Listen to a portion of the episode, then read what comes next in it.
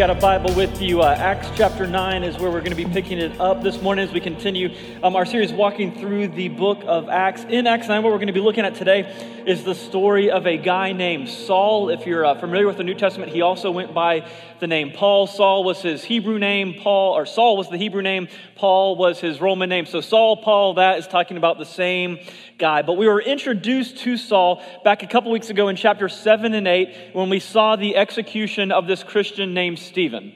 Um, Stephen was, was unjustly executed. He was murdered as a result of the fact that he followed Jesus. And what it told us in chapter 7 and 8 was that this guy, Saul, was there overseeing the execution. Saul was in full agreement with the murder of this Christian named Stephen. So we're going to kind of dig back into Saul's story in chapter 9. So this is what it says starting in verse 1. We'll just get right into it. It says, Meanwhile, Saul was uttering threats with every breath, and he was eager to kill the Lord's followers. So he went to the high priest. He requested letters addressed to the synagogues in Damascus, asking for their co- cooperation in the arrest of any followers of the way there. The way was kind of what they called those early Christians. It said he wanted to bring them, both men and women, back to Jerusalem in chains. All right, so here's what you need to know about this guy, Saul. Saul was an incredibly religious man. He was a member of the religious group called the Pharisees. So he's a guy who has been um, just a devout, devout religious man his entire life. And like most of the other religious leaders in his day, um, he thought that Jesus was a fraud. He believed that Jesus was this false prophet who had committed blasphemy against God. So that's kind of Paul's understanding. That's Paul's perspective of Jesus. That, that when Jesus died on the cross, he was rightly dying because he blasphemed God. That was Paul's belief. Now, the other thing about Paul was that even though he was a devoutly religious man, he was not a pluralist. And what I mean by that is that Paul did not believe in the value of freedom of religion. So, so Paul wasn't this guy who said, you know what? Um, these people who follow Jesus, my beliefs are different than their beliefs, but you know what? Everyone's entitled to believe what they want to believe. So just like I am legally allowed to follow my faith and believe what I want to believe religiously, they should be allowed to follow their own faith and believe what they want to be in regards to religion. Paul didn't think that. Paul was basically a religious extremist. He was a guy who wanted to wipe anyone whose faith was different than his faith off the face of the earth. He wanted to rid the world of people who followed Jesus, people who were part of the Christian faith. And so, what's happening here is remember, back in chapter 8, after the death of that guy Stephen, it says that persecution began to spread throughout the church in Jerusalem. So after the death of Stephen, Christians who lived in Jerusalem, they started to be targeted for arrest or attack. And so, because of that, those Christians who lived in Jerusalem, they were forced to flee basically as religious refugees. They were forced to leave Jerusalem and go to other parts of the world in order to remain safe.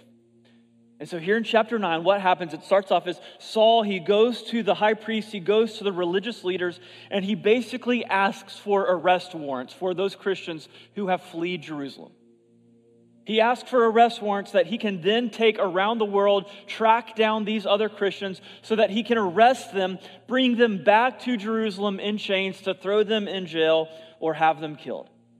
And it says he didn't discriminate men or women, young or old. He didn't care. He wanted to track down anyone who followed Jesus and arrest them so he could rid the world of Jesus' followers. So this is a man who hates Jesus and he hates the followers of Jesus. So he's on his way to one of these towns, a town called Damascus, to track down any Christians there so he can arrest them. And this is what happens. It says, as he was approaching Damascus on this mission, again, this mission to hunt down Christians, as he was approaching Damascus on this mission, a light from heaven suddenly shone down around him. He fell to the ground and he heard a voice saying, Saul, Saul, why are you persecuting me? Who are you, Lord? Saul asked. And the voice replied, I am Jesus the one you are persecuting. Now, Paul is on his way, again, to remember, he's on his way to arrest Christians. And as he is on his way to arrest Christian, he himself, he is arrested by this blinding light as the resurrected Jesus appears to him.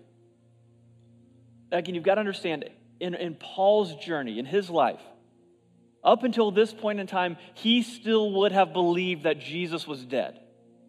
Right? He, he was around Jerusalem. He certainly would have heard of the death of this self proclaimed prophet named Jesus. He knew that Jesus had died on a Roman cross. And up until now, Paul believed that Jesus was still dead. But now, he encounters the glory of the resurrected Son of God, Jesus. And look at what Jesus says to him. He says, Saul, Saul, why are you persecuting me? Now that's important because Paul wasn't literally persecuting Jesus, was he? Jesus had risen from the dead and ascended to heaven to the right hand of the Father. So Jesus wasn't being physically persecuted. It was the church that was being physically persecuted, but Jesus, notice how he identifies with his people. Right? It's his people who are being persecuted. And when he appears to Saul, he says, Saul, why are you persecuting me?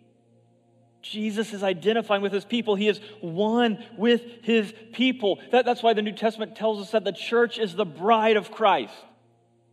Right? Jesus loves his church. Jesus identifies with his church, Jesus identifies with his people. Now, listen, I know that the church is just a mess, right? Any church is a mess because a church is filled with broken, sinful people. So we're all a mess. We don't have it all together. We screw up. We make mistakes. We, we hurt one another. No church is perfect, but what we see here is that Jesus still loves his church right? You can clap for that. Come on, that's exciting. Jesus loves his church. The church is the bride of Christ.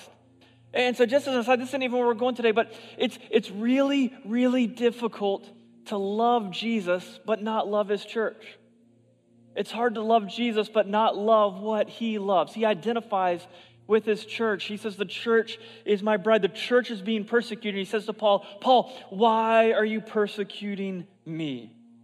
So Jesus goes on in verse 6. He tells Paul, he says, Now, get up and go into the city, and you will be told what you must do. It says, Then the men who were with Saul stood speechless, for they heard the sound of someone's voice, but they saw no one. And so Saul picked himself up off the ground, but when he opened his eyes, he was blind. So his companions led him by hand to Damascus. He remained there blind for three days, and he did not eat or drink.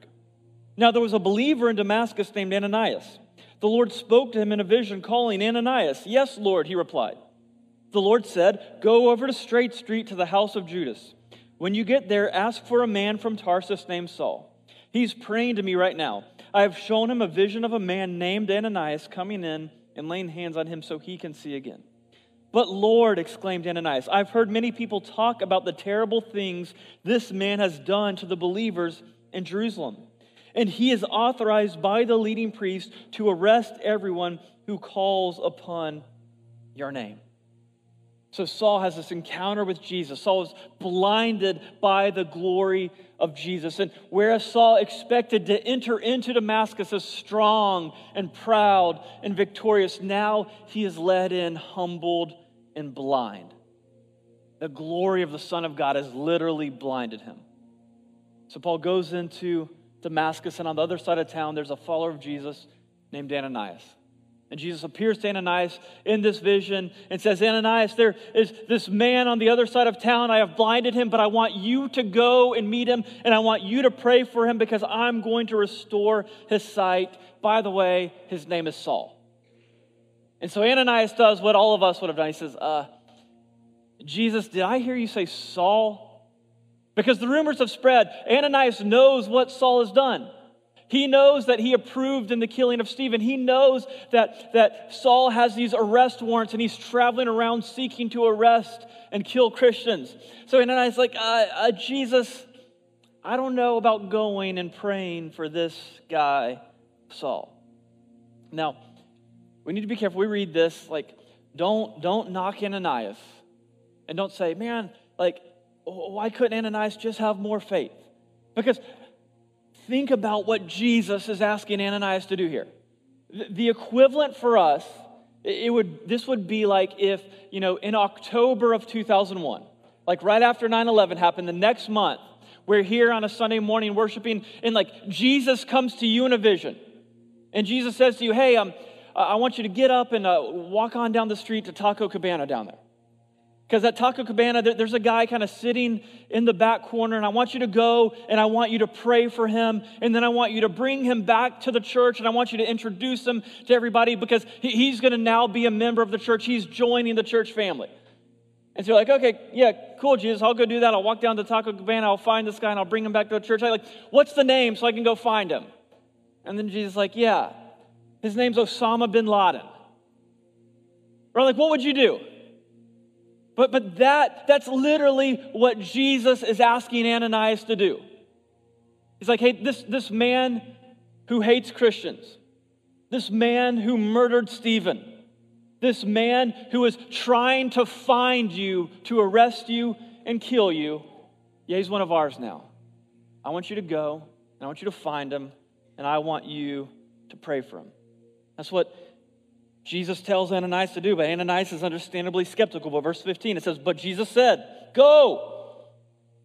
Jesus tells Ananias, Go. Like, I'm not arguing with you. I didn't ask you. I'm telling you. He says, Ananias, go.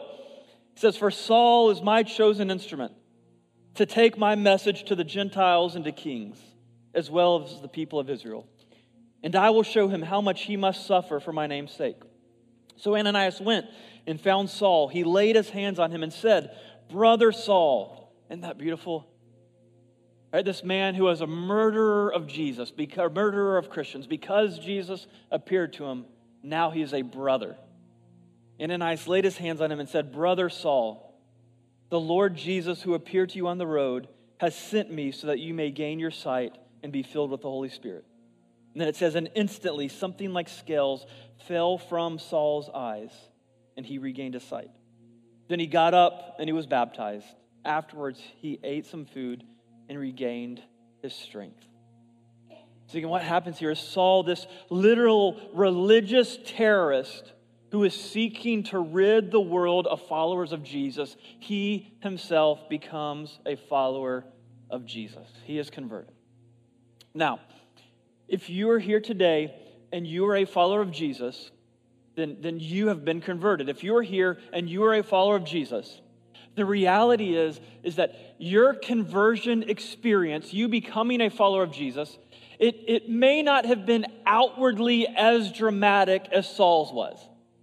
Meaning, like, your story is probably not that you were trying to arrest and murder Christians because you hated Jesus. And then, as you're trying to do that, Jesus comes down from heaven, he knocks you off your horse, he blinds you, and he says, Hey, knock it off, stop, and follow me. Right? Your conversion experience may not have outwardly been that dramatic. However, what happened with Paul's conversion experience is the same thing that happened with your conversion experience and the same thing that happened with my conversion experience. The, the, the, the, kind of setting may not have been as dramatic, but the overall truths of our coming to faith in Jesus, the same was true for Paul, is true for us. So, so, two things we learn about our conversion experience from the conversion of Paul. And here's the first thing this is so important that we never forget this. The first thing we see here is that conversion is a result of God's loving pursuit of us.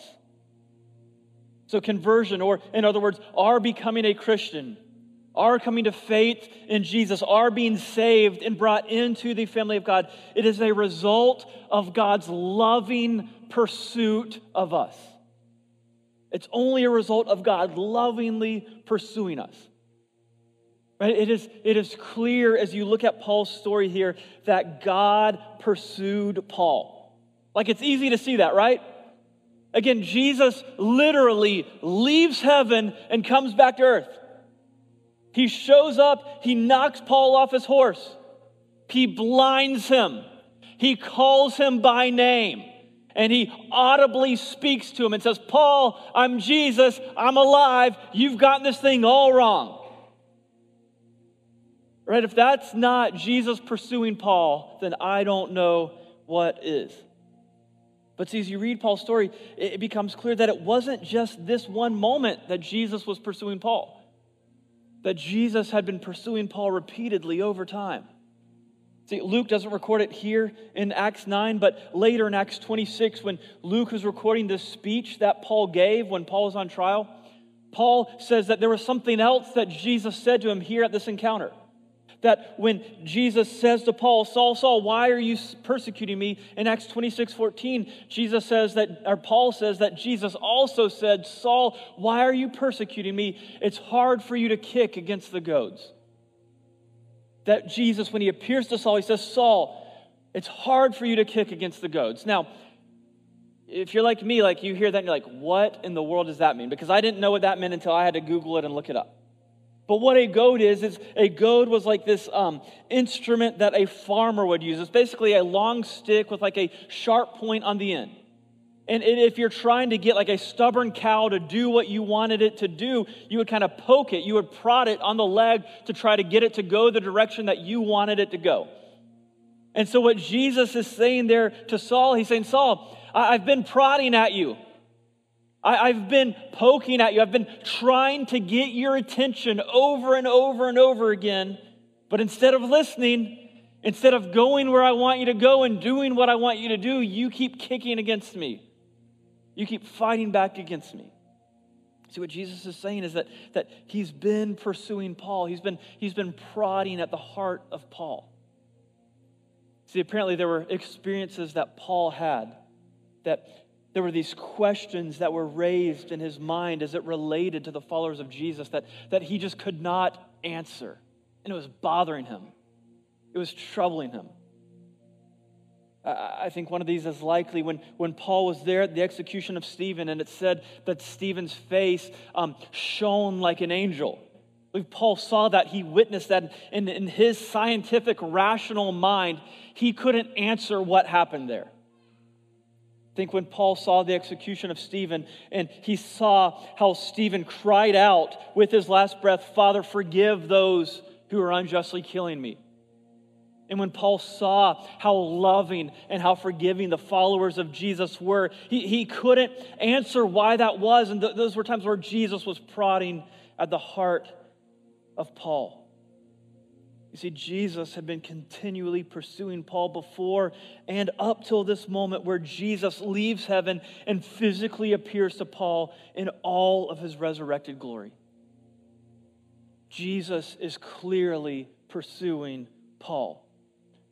Now, again, the reason that any of us come to faith in Jesus and experience conversion is because just like he did with Paul, Jesus pursues us. And again, it may look different. The circumstances may not be outwardly as dramatic as they were with Paul, but the reason any of us come to faith in Christ is because Christ first pursued us. Right? Jesus clearly says in the Gospels, He says, Nobody can come to me unless the Father draws them. Right? Jesus says we can't come to faith in Him. We can't place our faith in Him unless God the Father first draws us. And so, what we see biblically is that in our sin, we're not seeking after God. Right? In our sinful nature, we don't desire the things of God. We're not interested in God. We're not looking for Him. We're not seeking Him out. God is the first actor in our conversion. Right? The process of our conversion was not that we first took a step toward God and then in response, God took a step toward us. No, He was the first one to take a step to us. He first did that through sending his son, Jesus, to die and rise from death for our sin. And so, again, we've got to understand that, that both with Paul's just, just, just crazy, dramatic conversion experience, where again, Jesus leaves heaven, blinds him, knocks him off his horse, both with Paul's conversion and with my conversion, that was not so outwardly dramatic. Right? Just when I was seven years old, at Westside Baptist Church at Awana on a Wednesday night in Titusville, Florida, when I heard the gospel and I realized that I was a sinner and I needed God's grace, and I raised my hand, and a counselor took me back into a room, explained the gospel with me, and I prayed to receive Christ. Right? Both with Paul's dramatic conversion experience and with my not so dramatic conversion experience, what led to both of those was Jesus pursuing us. Right? Anyone who comes to faith in Christ, we come to faith in Christ because Jesus pursued us. And here's the best news of all. Just like Jesus pursued Paul 2,000 years ago, Jesus is still pursuing people today. And not just in some like global sense, like right here in this room and right here in our community, Jesus is still pursuing people today. He's still seeking after people to bring them back into relationship with the Father. Man, Wendy, who's here, who just got baptized last Sunday, and who a couple weeks before that trusted in Christ for her salvation. When you talk to Wendy and you hear her story, what becomes evident? What becomes clear is that her story is not a story of her seeking after God. Rather, it was a story of God and His love and in His grace seeking after her. So, check out this video. Listen to her story in her own words. When both of our kids attended the ELC, um, we had a ELC event in the sanctuary last year, and when I entered that sanctuary, um, just something moved in me, um, and I really wanted to. Um, I had a lot of questions. So it's been almost 40 years of a lot of moments that I think God has been calling to me.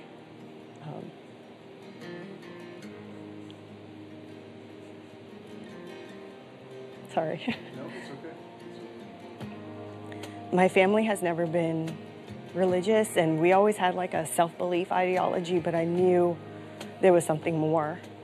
Since we started actively coming to church, and even before, but the moment we stepped into church on a Sunday morning here, every question that she's ever asked me has been answered almost the next day or the next Sunday between services either in our small group upstairs with our, our class or here with, with Brother John.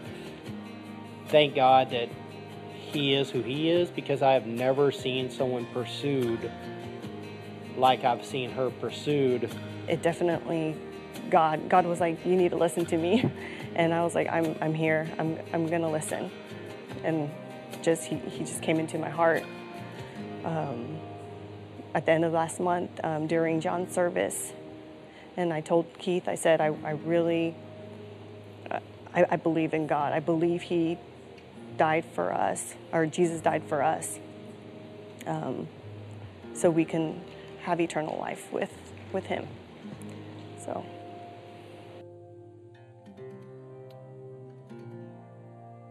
I love what Keith said there, where he said, I've never seen God pursue someone the way that he pursued Wendy. And again, when you talk to her and, and just hear her story, how there was all these questions she had, everything she asked, it, it was almost in like a weird coincidental sort of way that God would answer those questions almost immediately. And that's the loving grace of God pursuing us. Our God is a God who pursues us for relationship. I mean, think about this God loves us so much that He comes after us, He seeks after us to bring us into relationship with Him. Like, that's how much God the Father, the God of the universe, loves you and I. He desires relationship with us. Like, like I think about it back when, you know, before Chris and I started dating, when, you know, we, we worked together, I'm like, man, this girl's awesome. And so I started pursuing her. And I would do all sorts of like super cheesy, ridiculous stuff that I'm like embarrassed about now. Like, you know, like I would burn CDs for her with all these like cheesy kind of love songs that would try to like say, like, hey girl, I'm kind of into you, right? Like, I hope this song communicates that point and gets it across. I pursued her, but why did I pursue her? Because I'm like, man, this girl's awesome. Like, I want to spend every moment with her.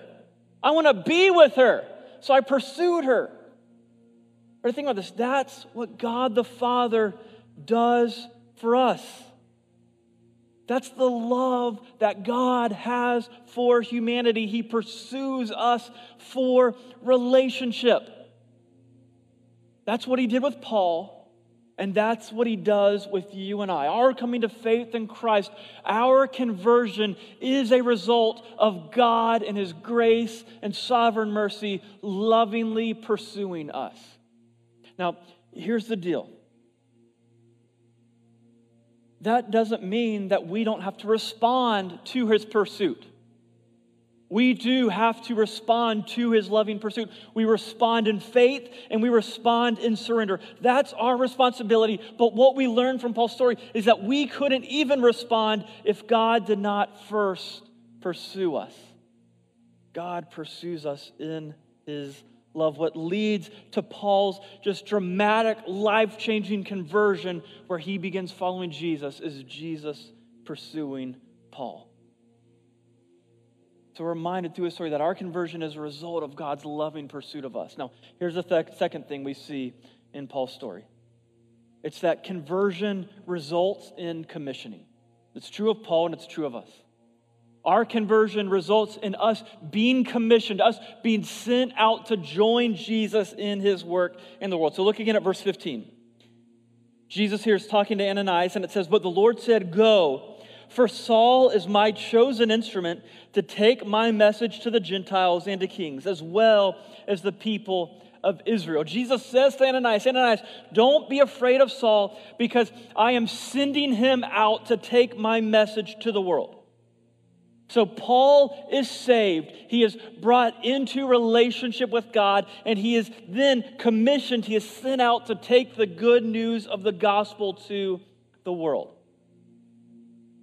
And so, again, we see here for us that when God and His love and His grace, when He pursues us by His grace, and then we respond in faith and surrender, our story doesn't end there, our story simply begins there when we respond in faith and surrender, He then sends us out to take the good news of His love and mercy to the world. And here's the most beautiful thing I think we see in Paul's story it's that when God converts you, He commissions you, He sends you out to be part of the work that He's doing in the world. But what we see clearly from Paul's story is that your past never disqualifies you from future service in God's kingdom. Right? Whatever your past is, that does not disqualify you from God using you in the future. I think Satan, our enemy, one of the biggest lies that he wants us to believe is that all of our past, all of our sinfulness, all of our mistakes, all of our scripts, all of our failures are going to prevent us from God ever being able to use us in the future.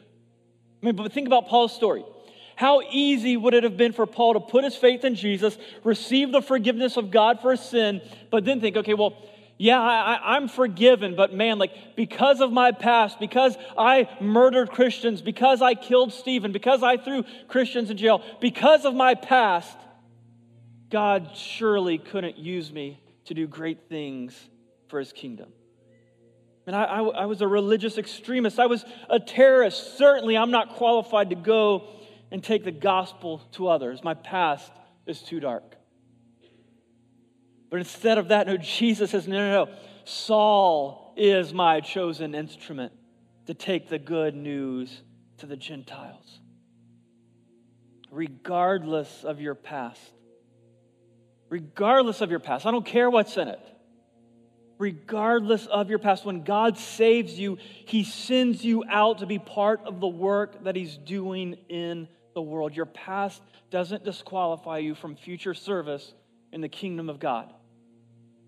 I heard just in the last couple weeks such a beautiful example of this. I, want you to watch this video and listen to the story of a guy named Brian Kelly. Brian is a part of our friends over of the Met Church in Tomball, and he's a real life example of your past not disqualifying you from being used in the kingdom of God. So listen to this and check out Brian's story. So I'd been at the prison unit for about a year, year and a half. Um, I'd been in several fights. I'd been in a riot on the rec yard, and, I, it's just the culture in there. That's what it's like. You, know, you, have to always be on guard. You have to always rise up and meet a challenge, and and it's difficult and hard and exhausting to live in that environment. Well, I grew up in a really small town in Kansas, about an hour outside of Kansas City.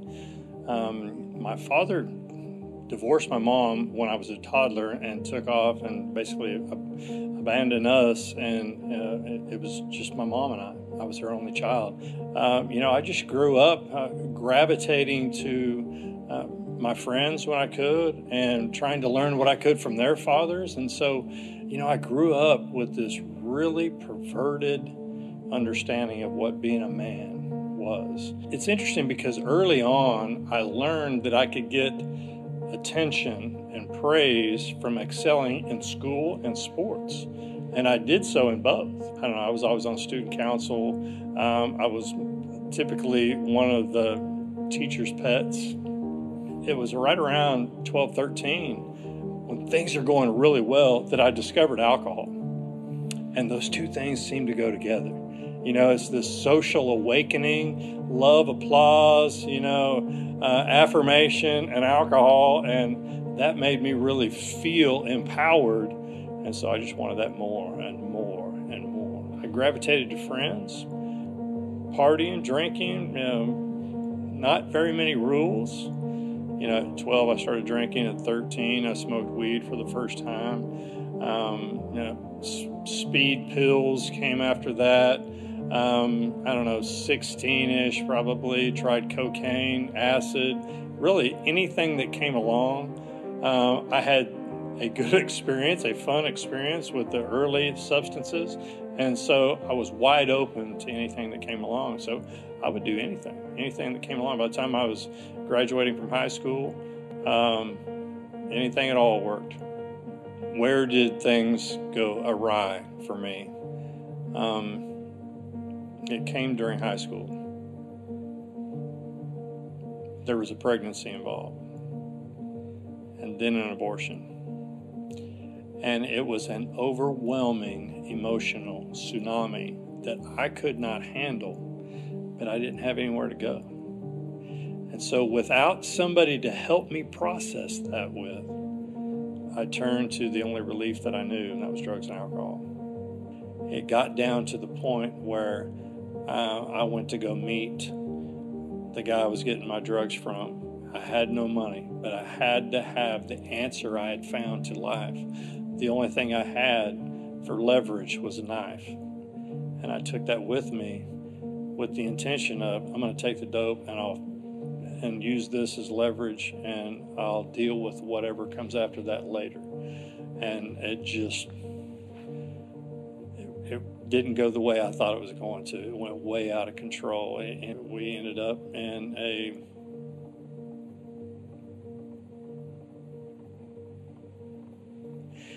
in a macabre dance of life and death that cost him his.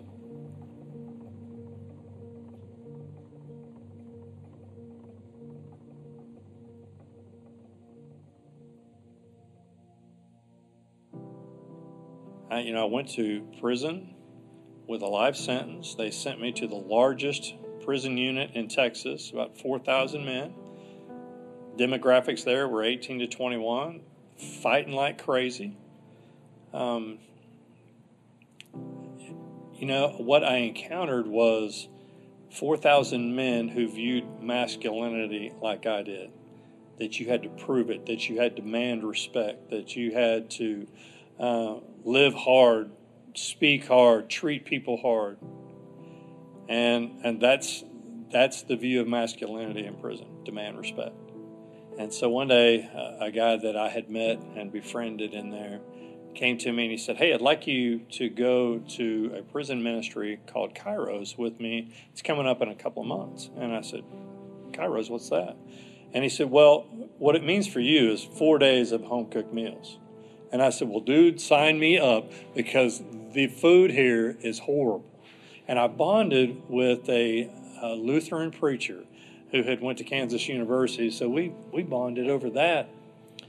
And uh, to that point, I had never admitted to anybody that I was guilty of my crime. I'd steadfastly denied it at trial, to my family, to my friends, even to the men in prison. I didn't tell the truth. And uh, being around those men of light, couldn't carry that darkness anymore. I, it was just eating me alive. Before I could, before I could eat their food, I had to wash my bloodstained hands. And so I grabbed that Lutheran preacher by the arm and said, "I need to talk to you." He said, "Okay." So we, he pulled me over to the side, and I broke down. I just started crying, and I told him everything about my crime, all the details. And he listened so patiently and so lovingly. And he let me regain composure. And he said, Brian, I am so honored that you would share something so big with me. I get that. And I want you to hear this. I forgive you. And I fell apart. I was snotting and hitching, and he let me get it together. And he said, Although I forgive you, you need to ask God to forgive you. And I promise you, he will. All of a sudden, the viewpoint changed. It was about how I could help others. Now, I went back to school, I earned a degree in psychology. I went to church. I went to Bible studies. I went to AA and I processed my life. I took multiple inventories. I lived transparently. I began to help men uh, learn how to read. I helped them as a college tutor. I became a, a peer educator that taught on social medical ills in prison. And I just started trying to give back. I started trying to help men in prison not throw their life away like I had. I would end up doing um, a little over 20 years after that day. I ended up doing almost 22 total. About a month out, when I started interviewing for jobs, PEP offered me a job. They offered me a job as a case manager, helping men when they get out of prison get on their feet. And I found that's exactly what I'd been doing for years on the inside ministering to men, trying to make their experience better. Right at four years ago, um, I became CEO of an organization with 30 employees, 2,700 graduates, about 3,000 active volunteers. I get flown all over the country to talk about um, justice reform as, as, a prisoner's advocate. I've been called to the White House twice. Uh, I get honorariums to go and speak. You know, before prison, I couldn't tip a bartender enough to listen to what I had to say, and now I have people um, asking me to go speak uh, about things that I'm passionate about. May 28, 1994, in the chapel in Palestine, Texas, I got down on my knees and I said, God, my life's a wreck. It's a train wreck. It's broken pieces. Take the broken pieces of my life. I'm sorry that it's in such shambles. And it is amazing what God can do with broken pieces. He makes a masterpiece.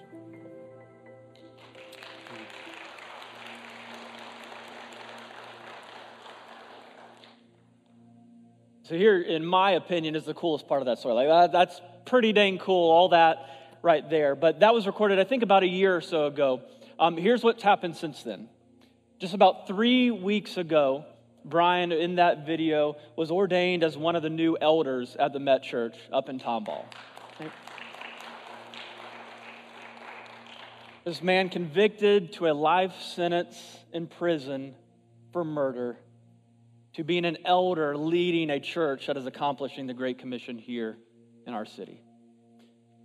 Do not ever, don't ever think for a second that, that your past, that your failures, that your brokenness are ever a barrier to God being able to use you in the future. They are not. They weren't for Paul, they're not for Brian, and they are not for you or me. So, as we close, just two responses. First of all, if you're here and you're already a follower of Christ, you have trusted in Jesus for salvation. Again, God's plan for your life is to use your life. He wants to use you for His glory. He wants to use you for His purposes. He wants to, to raise you up and send you out so that you can share His love and His grace and His hope with others. Listen, if you're sitting here and, and you're believing those lies from the enemy, then, well, I, I've got a bunch of baggage in my life. I've got a bunch of brokenness that I've walked through. And because of that, I, I really don't think that God could use me or that God would want to use me. If that's you, then your response today is to leave all that crap behind. Leave it here. Don't carry it anymore. When Jesus went to that cross, he took all of our sin onto his shoulders our past sin, our present sin, and our future sin. He took it all onto his shoulders and he paid for it all. You don't need to keep carrying on your shoulders what Jesus took onto his. He was strong enough to pay for it, He was strong enough to deal with it. If God has forgiven you, then you can forgive you. Right, whatever brokenness, whatever shame, whatever struggles you still deal with, let them go. God has forgiven you. And He wants to use you, and He will use you. So if that's you, that's the first response. Second response maybe if you're here and you're not yet a Christian, you haven't yet surrendered your life to Jesus, laid everything at his feet, and believed that he died and rose from death for your sin, and given your life to him to follow him. Listen, if that's you and you haven't done that yet, what Jesus did for Paul, he's doing for you. He's pursuing you, he's calling out to you. Like the reason that you are sitting here in this room today is because Jesus is pursuing you, and he wants you to know that. He wants you to know that He loves you. He wants you to know that He died for you, that He rose from death for you to bring you into relationship with God so that you could experience eternity with Him forever. And so, if you're not yet a Christian, you haven't yet come to that place where you put your faith and your hope and your trust in Jesus, He's pursuing you, He's calling you. All that's left for you to do today is respond to Him, to surrender to Him in faith, to call on his name for forgiveness, and he will give it to you. So, whatever it is that you need to do to respond to God today, man, let me encourage you don't leave here without responding in whatever way that God is calling you to today. Let me pray for us.